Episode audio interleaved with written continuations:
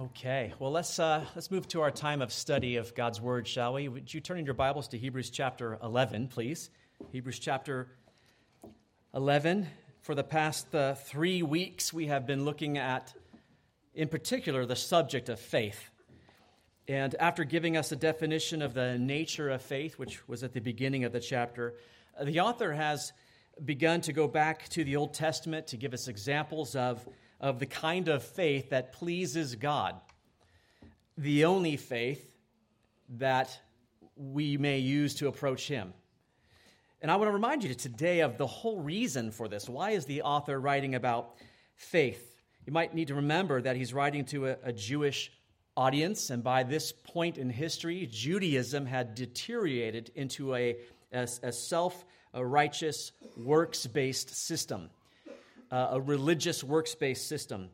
Man essentially had replaced God's glory with their own. And that's what man does. He wants to receive the glory. And he wants to say, hey, look at me. I came to God. Aren't I a great person? but the subject, really, of this entire book has not been about the greatness of man, has it? It's been about the greatness of Jesus Christ. We don't come to God on our own merit. We can't come to Him on our own. We come to him through Jesus Christ, and that's the new covenant. So the Holy Spirit, in writing Hebrews, has been saying, listen, even the old covenant, as good as it was, because it came from God, needs to be set aside in Christ. And for the Jews, more than anyone, that was a hard thing to understand. God had given them that covenant. How do you set it aside? But that's been the argument of the whole book. Jesus Christ, he's a, he's a better priest, and he ministers with a better priesthood and he mediates over a better covenant. But you have to think about a Jew who wants to enter into this new covenant. Okay, I like the new covenant, it sounds good, but it's very confusing. How do I enter it? Because there's nothing tangible, there's no temple to go to, there uh, are no sacrifices to bring and to, to make, there are uh, no rituals to perform, and no external laws uh, in which you need to obey. And that's why the author culminated his entire argument with this one little phrase in chapter 10, verse 38. Now the just shall live by faith. Remember that? The just shall live by faith. And in that quote, he's quoting from the Old Testament, an Old Testament prophet, Habakkuk. What he's saying is that the way into this marvelous new covenant isn't by any work. It isn't by any ritual. It isn't by any sacrifice. It is by faith and faith alone. And according to verse 6, which we looked at last week, without faith, it is impossible to please God. Why? He gave two reasons. For he who comes to God must, one, believe that he is, and two, believe that he is a, a rewarder of those who diligently seek him. And so the author is just, um, he's just re educating these Hebrews basically on the subject of faith. And he does it by giving eh, them examples of men and of women uh, from the Old Testament, and only the Old Testament, mind you, uh, that exhibit this kind of faith. So he's showing them this is the way God has always intended. This is not really anything new. And so he uses 40 verses, 40 verses in this chapter to show them these different uh, heroes of the faith. And today we come to our third hero of the faith, and that is Noah. Noah's faith we'll be looking at today. And contrary to the examples of Abel and uh, Enoch, where there was limited amount of scripture written about them, scripture has a lot to say about Noah, doesn't it? I mean, Noah is one of the most well known biblical characters ever. It's probably one of the first characters you even learn about with Noah and the flood and all of that. He's mentioned over 50 times in nine books of the Bible.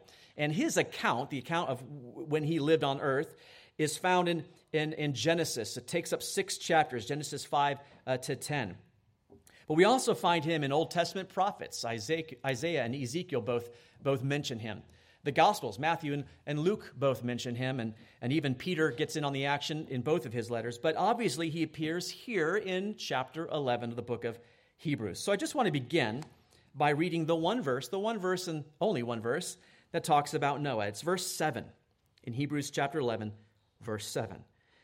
By faith, Noah, being divinely warned of things not yet seen, moved with godly fear, prepared an ark for the saving of his household, by which he condemned the world and became heir of the righteousness which is according to faith.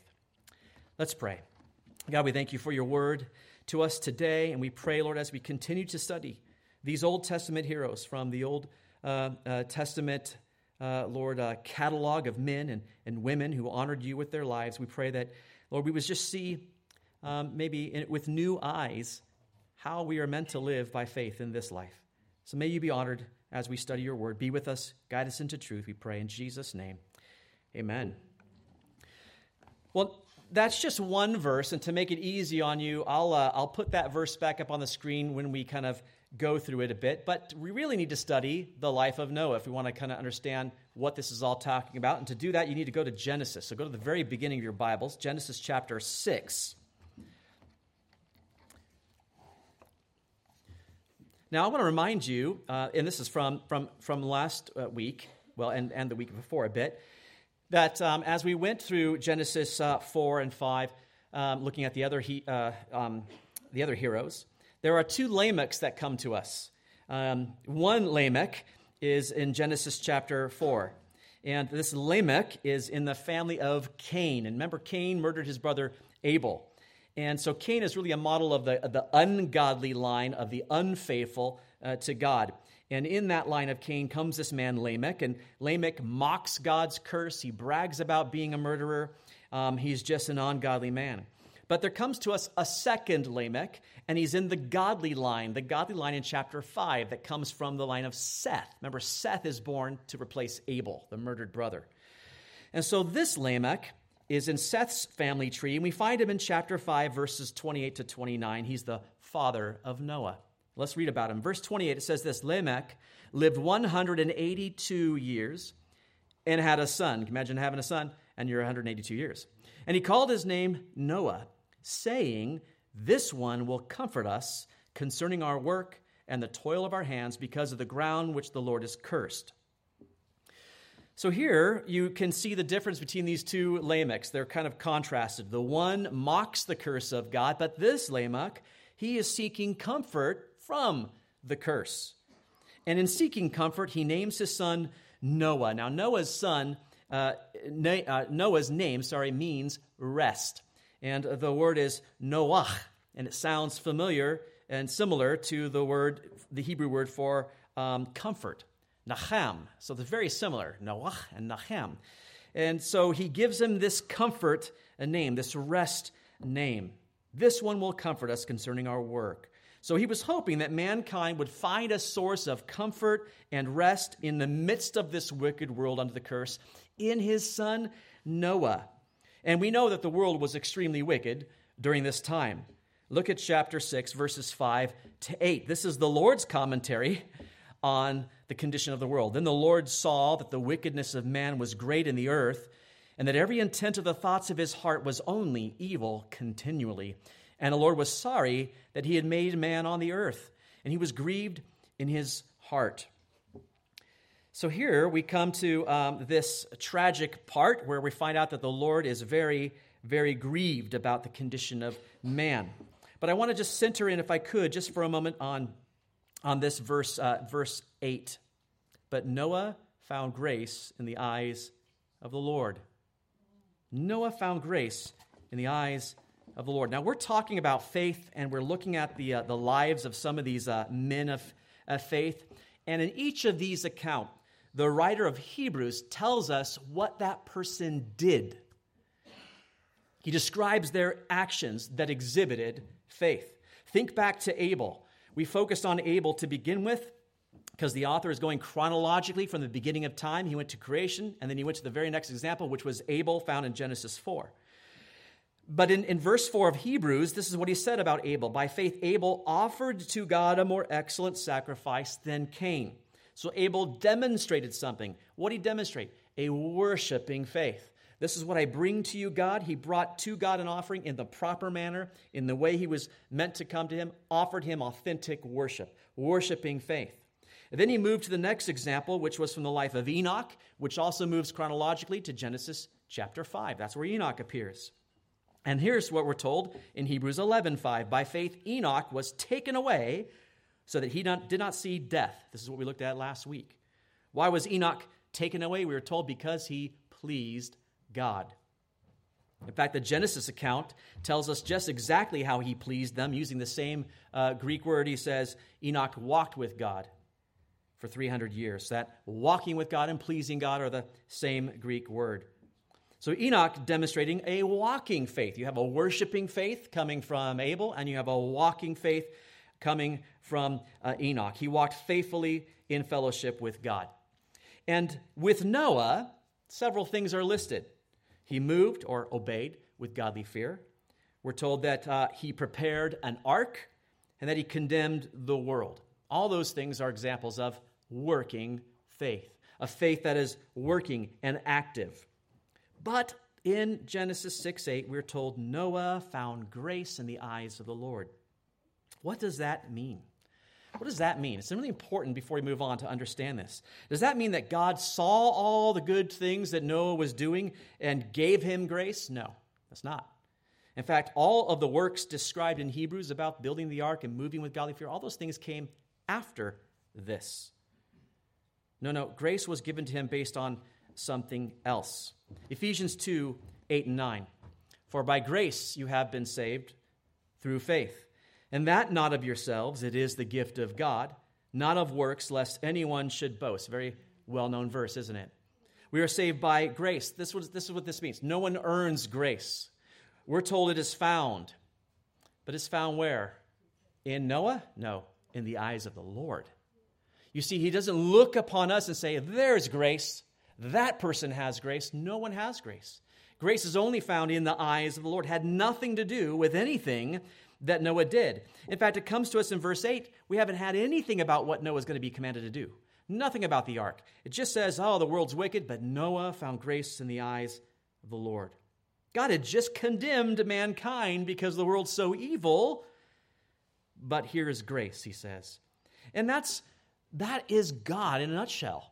Think about what Paul said in Romans 5:20. He said this, "But where sin abounded, grace abounded much more." Where sin is and sin is prevalent, sin is in the world, grace is there, but much more, much more grace. Grace abounds. What he's saying is this God chose to start over with one person, and that was Noah.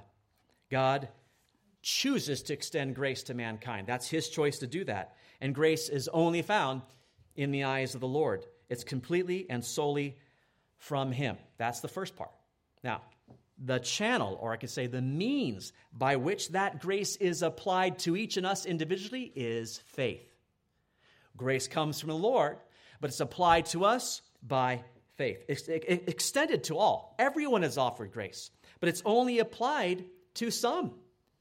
To who? To those who demonstrate faith. Does that make sense? So grace is God's favor. He's poured out. Everyone can have grace, but it must be applied only through faith. No one on the planet at this time was exhibiting authentic faith. Can you think about that? Not a soul on the planet.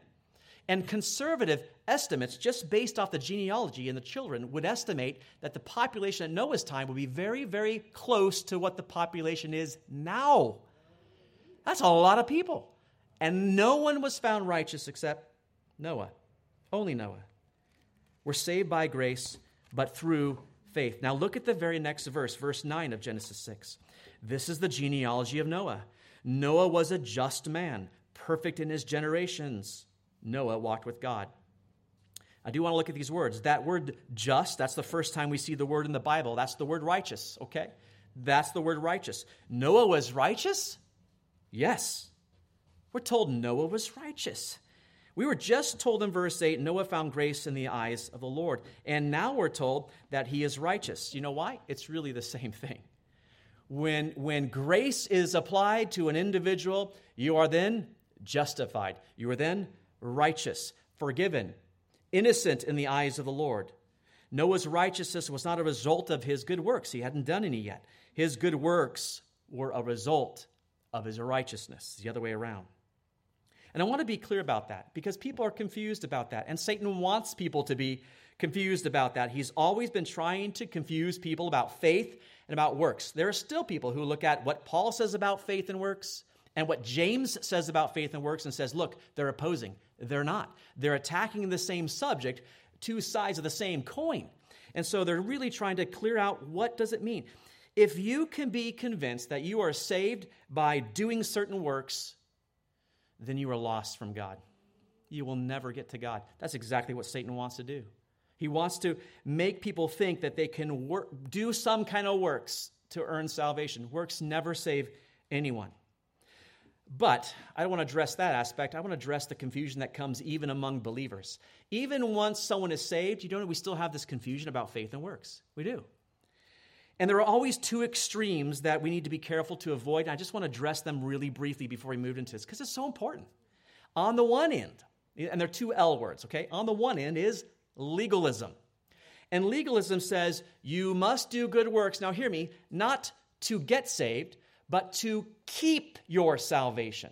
As a believer, okay, being saved, this comes into the church. Oh, yeah, you're saved by grace through faith. But you, to keep that, to hold on to it, you better be doing good works. And here's what you need to be do X, Y, and Z. You got to do all these things. That's called legalism. And maybe even in the midst of our Hebrew study, you know, we've been this for some months now, you have misunderstood what's been saying. Maybe you've misunderstood what the Holy Spirit has been trying to communicate, or maybe I haven't communicated as, as clearly. We're never told to do good works in order to keep our salvation. We are told to continue in the faith. And there's a difference. Here's a verse we looked at last week. Colossians 1:23. It says this, "If you indeed continue in the faith." Now look at the words I highlighted there. Grounded, steadfast, not moved away from the hope of the gospel which you heard. Not a list of make sure you're doing this and make sure you're doing that. Continue in the what? Faith. It's just remaining in the faith. We're warned against returning from that, turning from the gospel.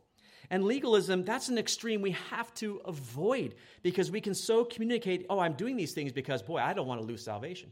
I don't want to lose God's favor to the point where I'm just, I'm just cast out. You see, good works are not a requirement of salvation, they are a result.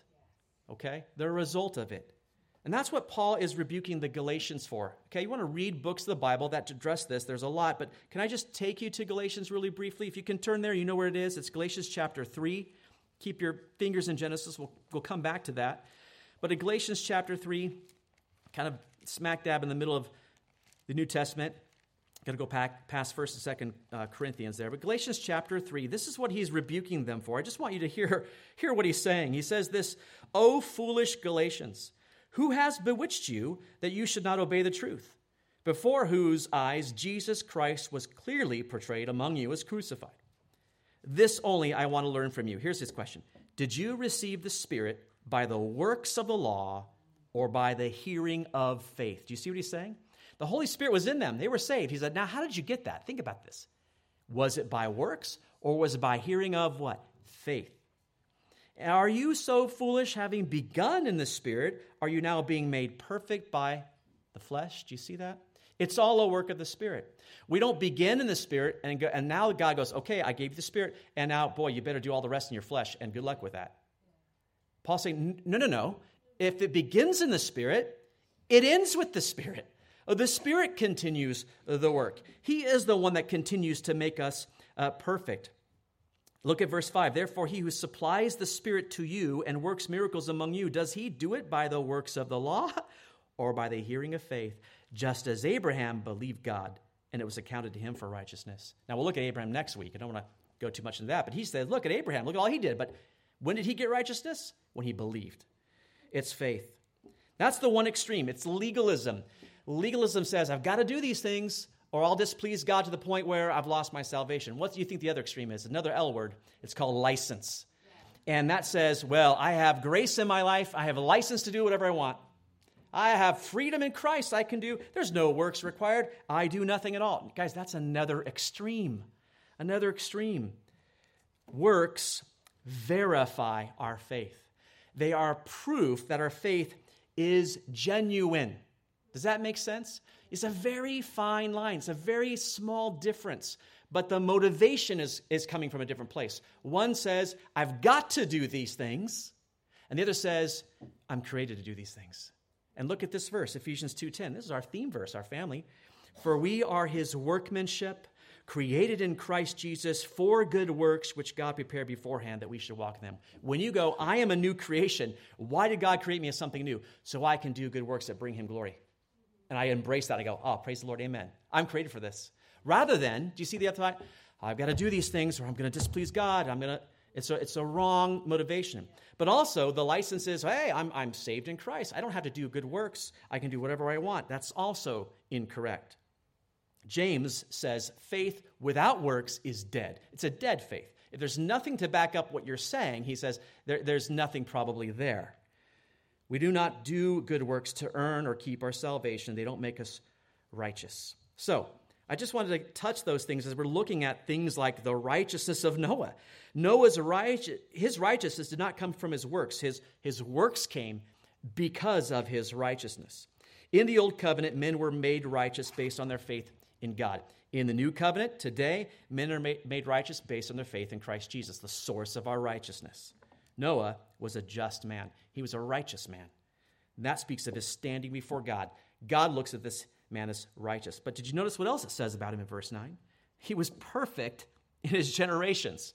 The word can be blameless, okay? Perfect or blameless. Here's the word in the Hebrew it's tamim, and it means upright.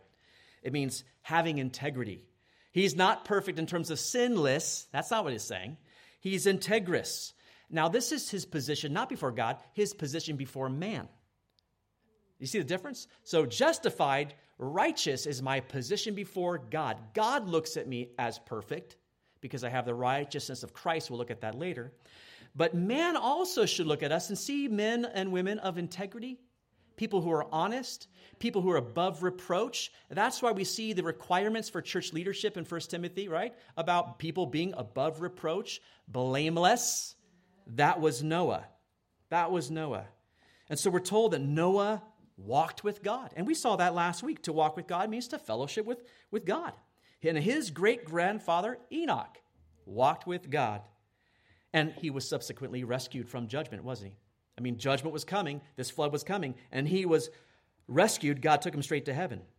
Noah walked with God, and God chose to save Noah as well. He rescues him from judgment. And the reason? Because Noah demonstrated a genuine faith. No one else on earth had faith in God. Hard to believe that. So, in this section, I know that's all kind of introduction. In this section, the author gives us three really things that faith accomplishes. You can say it that way, maybe faith's obedience, faith's witness and faith's inheritance. You don't have to remember all now, we'll go through them. But the first one is faith's obedience, okay?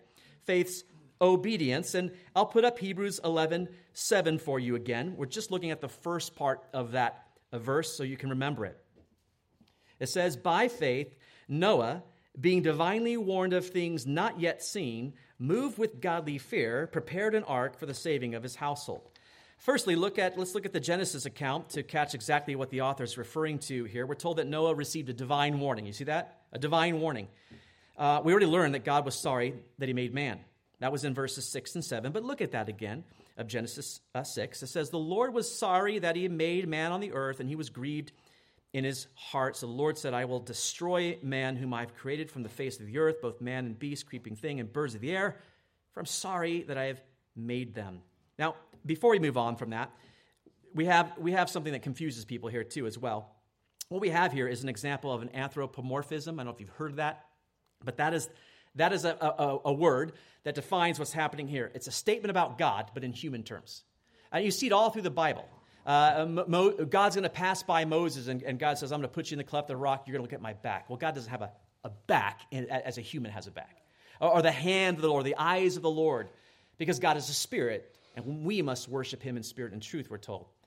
God is not a man, but many times in Scripture, so that man can understand God, we see things from a human perspective. It's an anthropomorphism. So, from a human perspective, it appears God changes his mind.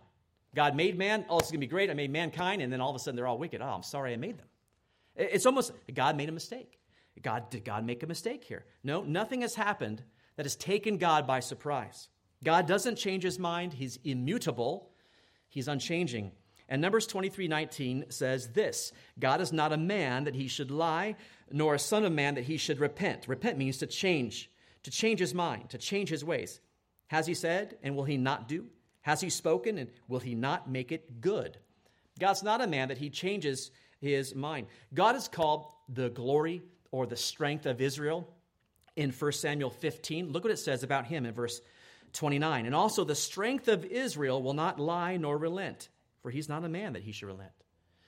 So, God is not a man like we believe him uh, to be many times, with this old grandfather sitting on a throne with a long beard. God has not changed his mind in regards to man, but he has determined in his mind to punish sin. And God is always going to do that. But it grieved him in his heart to do so. And so he doesn't want to wipe out mankind completely. He determines to start over with Noah, a man who pleased him by his faith. And so he warns Noah, and the warning comes in verse 13. Look at it. And God said to Noah, The end of all flesh has come before me, for the earth is filled with violence through them and behold, I will destroy them with the earth. Now skip down to verse 17 and 18 for the continuing of the warning.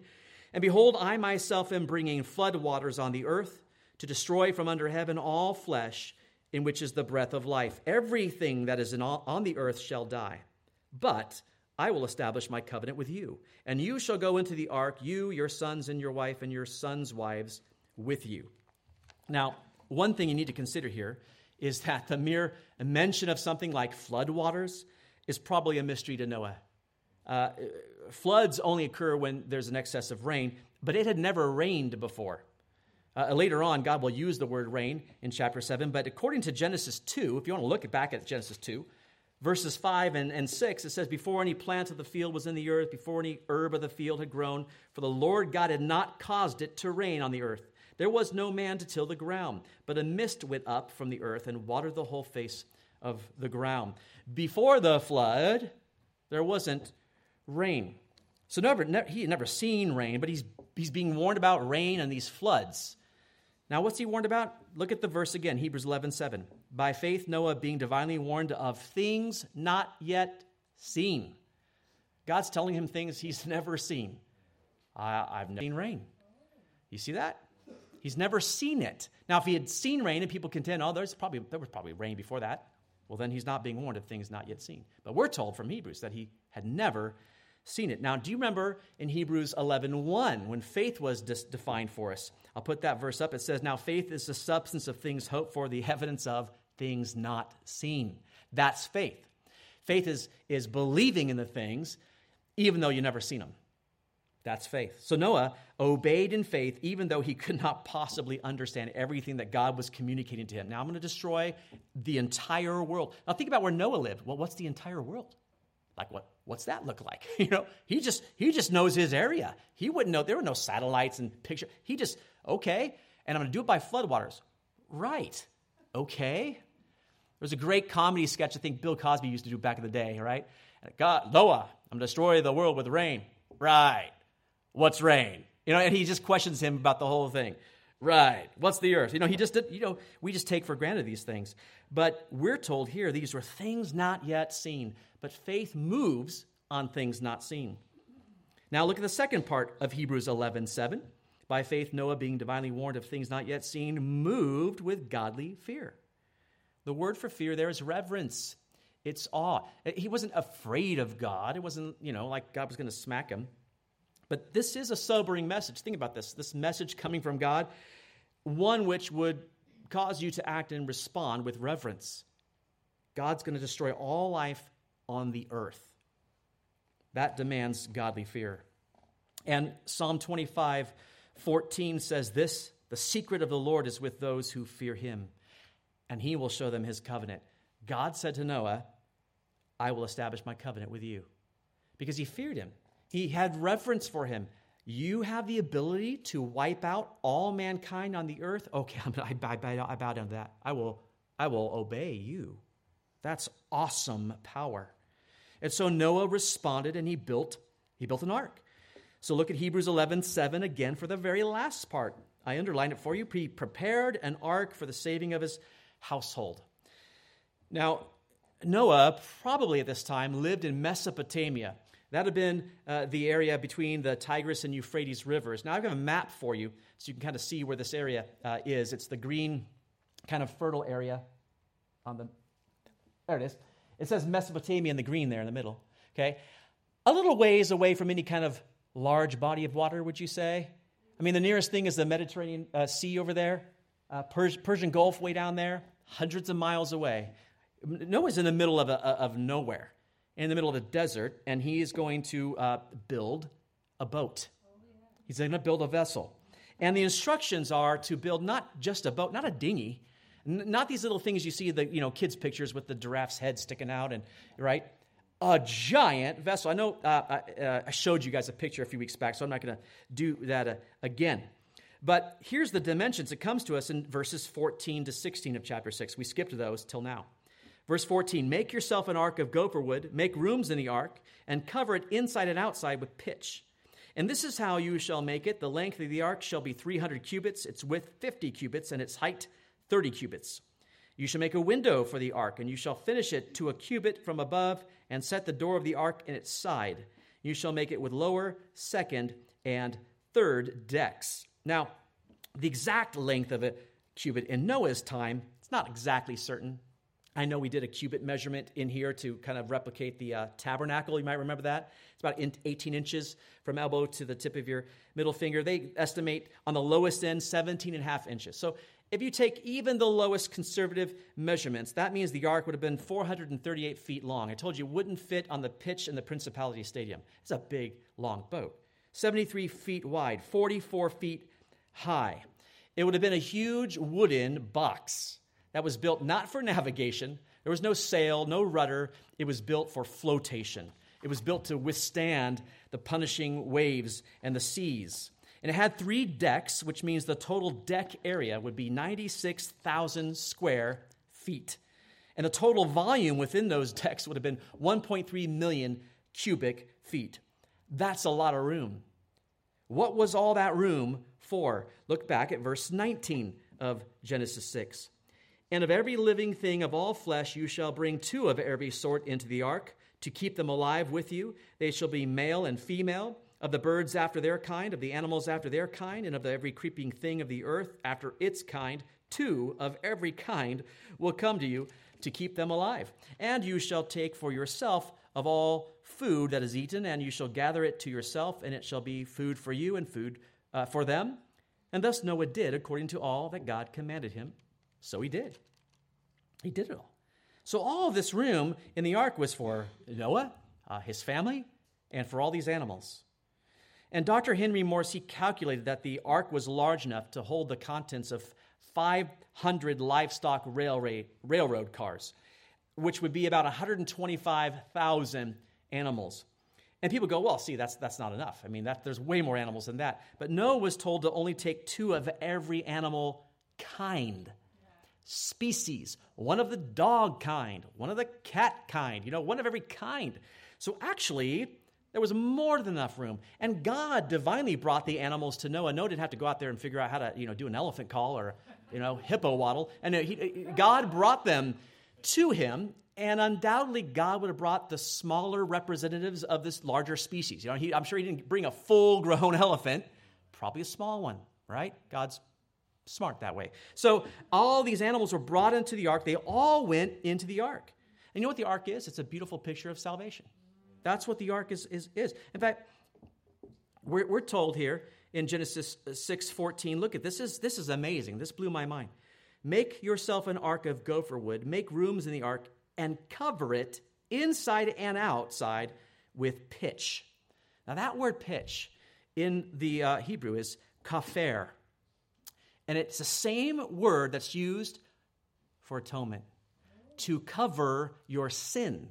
To cover with pitch is to cover your sin, it's atonement. The ark was covered inside and outside with pitch, and it was the pitch that kept the, the waters of God's judgment from ever entering in and touching them. God's judgment never touched Noah or his family. You know that verse we've looked at several times in Leviticus, Leviticus 17 11? You could put the cover with pitch in there because it's the same word. For the life of the flesh is in the blood. And I've given it to you upon the altar to make atonement for or cover with pitch your souls. Isn't that amazing? That's the same word. Likewise, it's the blood of Christ because it's the blood that atones for souls, isn't it? The blood of Christ that atones for our sins. God's judgment never reaches the sinner covered by the blood of Jesus. That's what the blood of Jesus is for, by the way. I know there's a lot of people that like to pray the blood of Jesus for various things. I pray the blood of Jesus on that person to protect them from this and from Satan and from the. The blood of Jesus was never designed to protect you from any of those things. It's designed to protect you from one thing and one thing only the wrath of God, the judgment of God. That's what the blood of Jesus protects you from. So if you pray that way, stop. That's not using the blood of Jesus in the right way. That's say, I'll throw the blood of Jesus on everything. I put it on my piano. I put it on my house. It's, it is not to protect you from anything but the judgment of God. Believers covered by the blood of Christ, they will never experience God's judgment. Is another reason why I think we're not here when God's judgment comes. But here's the main point God also said this No, I want you to build a giant boat, and I want you to put all these animals in it, and I want you to get inside and, and, and trust me. And we never have any questions from Noah. We never have any Peter, you know, doubting things. He just dropped everything and he built a boat in the middle of nowhere. You see, trust in God is always accompanied by obedience. That's what's happened here. It's like that great old song, Trust and Obey, for there's no other way. We're trust to trust God and obey Him even when we don't understand what He's doing, even, even when it doesn't make sense. If think about Peter. Peter went fishing all night long, right? He got no fish. He just tried all night long. He was so tired. He comes in and Jesus is there, and Jesus says, Hey, I want you to go out and cast a net. He said, Trust me, trust me, Lord. There ain't nothing out there. He said, No, you trust me and go cast out your net. And he did, and what happened? He, he, he had so many fish, he couldn't even pull in the nets. He had to have another boat come help him. See, that's, that's trust. Following God in obedience. Noah had no idea what rain was. Noah probably didn't even know what a big boat would be. I just, you know. So trust began when he picked up that axe and he began to fell that first tree. And so, the better part of 100 years, he built a boat for the Lord. Yeah, but that's how we witness in this world. It's our, our primary uh, testimony is our faith. And that brings us to the second aspect of, of faith, what comes from that faith's witness. You have faith's obedience. Real faith, authentic, genuine faith will obey God, but also genuine faith will be a witness. Hebrews 11, 7, look back at our verse again. By faith, Noah, being divinely warned of things not yet seen, moved with godly fear, prepared an ark for the saving of his household, by which he condemned the world. How did Noah condemn the world? Well, in 2 Peter, Peter has given us examples of uh, from the Old Testament, and he's given us examples of God's faithfulness to judge the ungodly, to judge sin. And this is what he says in 2 Peter 2 4. For if God did not spare the angels who sinned, but cast them down to hell, and delivered them into chains of darkness to be reserved for judgment, and did not spare the ancient world, but saved Noah, one of eight people, a preacher of righteousness, bringing in the flood on the world of the ungodly. In the midst of preparing the world for judgment, we're told that, that Noah was a preacher of righteousness. God placed Noah there as a preacher of righteousness. Now, what, what did he preach? You know, wonder, like, there's no there's no sermon on the ark here, is there? There's no sermon on the mount, sermon on the ark. We don't know. I, am sure that he verbally warned people about the judgment of God uh, coming as they walked by and said, What are you doing? I'm sure he did that. But his primary testimony, his primary message was building a boat for 100 plus years. That was the prime. And think about that. Think about the ridicule. How long would you go doing something you were sure God told you to do and, and, and withstand ridicule, ridicule until you were like, I don't know if I heard this right. maybe I should be, maybe I should be done with this. 100 plus years. Now, how do we know he worked on the boat that long? Look at verse 3 of chapter 6. Verse 3 The Lord said, My spirit shall not strive with man forever, for he is indeed flesh, yet his days shall be 120 years. God started a countdown for mankind. Mankind had 120 years, and then the flood was coming. Now, why did he do that? Why didn't he just uh, wipe out mankind, uh, be done? I mean, he could have saved Noah and his family the same way he saved Enoch, right? Come with me, I'm just going to walk you into heaven, and then I'll, I'll just take care of everybody. Why, why 120 years? Why give him a giant project that would take 120 years? 1 Peter 3, verse 20 says this When once the divine long suffering waited in the days of Noah, while the ark was being prepared, in which a few, that is, eight souls, were saved through water. We're told that God was long suffering, that he waited patiently. What did he wait for? Patiently. Well, he waited for the ark to be built. That's right. And so, what was he doing during that time? Remember, the, the world was evil, and it had a great evil continually, we were told in 6 5. And we're told that God knew the intents of the heart, and every intent of the thought of the heart was evil continually. So God wasn't just looking at the actions of people, He saw the intentions of their heart. God knows your heart. And God, sin is an affront to God. So for 120 years, sin is just perpetuating on the earth, and God is faithfully, long suffering, patiently waiting for that ark to be built. 120 years is time for people to repent.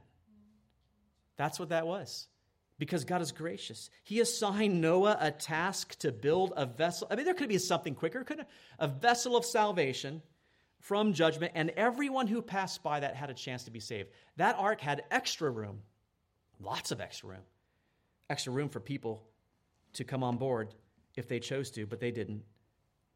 Every time God promises judgment, when you look in Scripture, every time He also provides salvation from it. You think of, um, you know, the angel of death that was coming out in that 10th plague.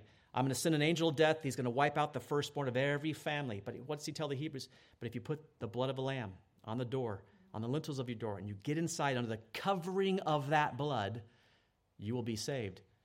And they obeyed. And those inside the houses under the covering of the blood, the angel of death passed over. That's where they get Passover from. But all the other homes, firstborn was killed. You think of Lot. God placed Lot in the middle of Sodom and Gomorrah, wretched cities, but we're told that he was a righteous man and he was in the midst of unrighteous people. Even Abraham pleaded, like, if you're going to wipe these people out, could you, could you save them if you find 50 people, find 30 people, find 10, 10 righteous people? God couldn't even find 10. He took Lot out. He took Enoch out. He took Noah out. Every time God promises judgment, he provides salvation from it. Lot was a, a man of righteousness. He had the example, the testimony, they just didn't look at it. 2 Peter 3 9 says this The Lord is not slack concerning his promise, as some count slackness, but is long suffering toward us, not willing that any should perish, but that, sh- that all should come to repentance. God doesn't want to destroy everybody, people just don't come to him in repentance. The sad truth, after 120 years of faithful witness by Noah, of the righteousness of God, not one single person repented. That's because of unbelief. That's unbelief. They didn't believe in God nor in his promises. You know, Jesus commented on, on the suddenness of his return. And he says this, eh, that he likens it to the time of Noah. In Matthew 24, he says this But as the days of Noah were, so also will the coming of the Son of Man be.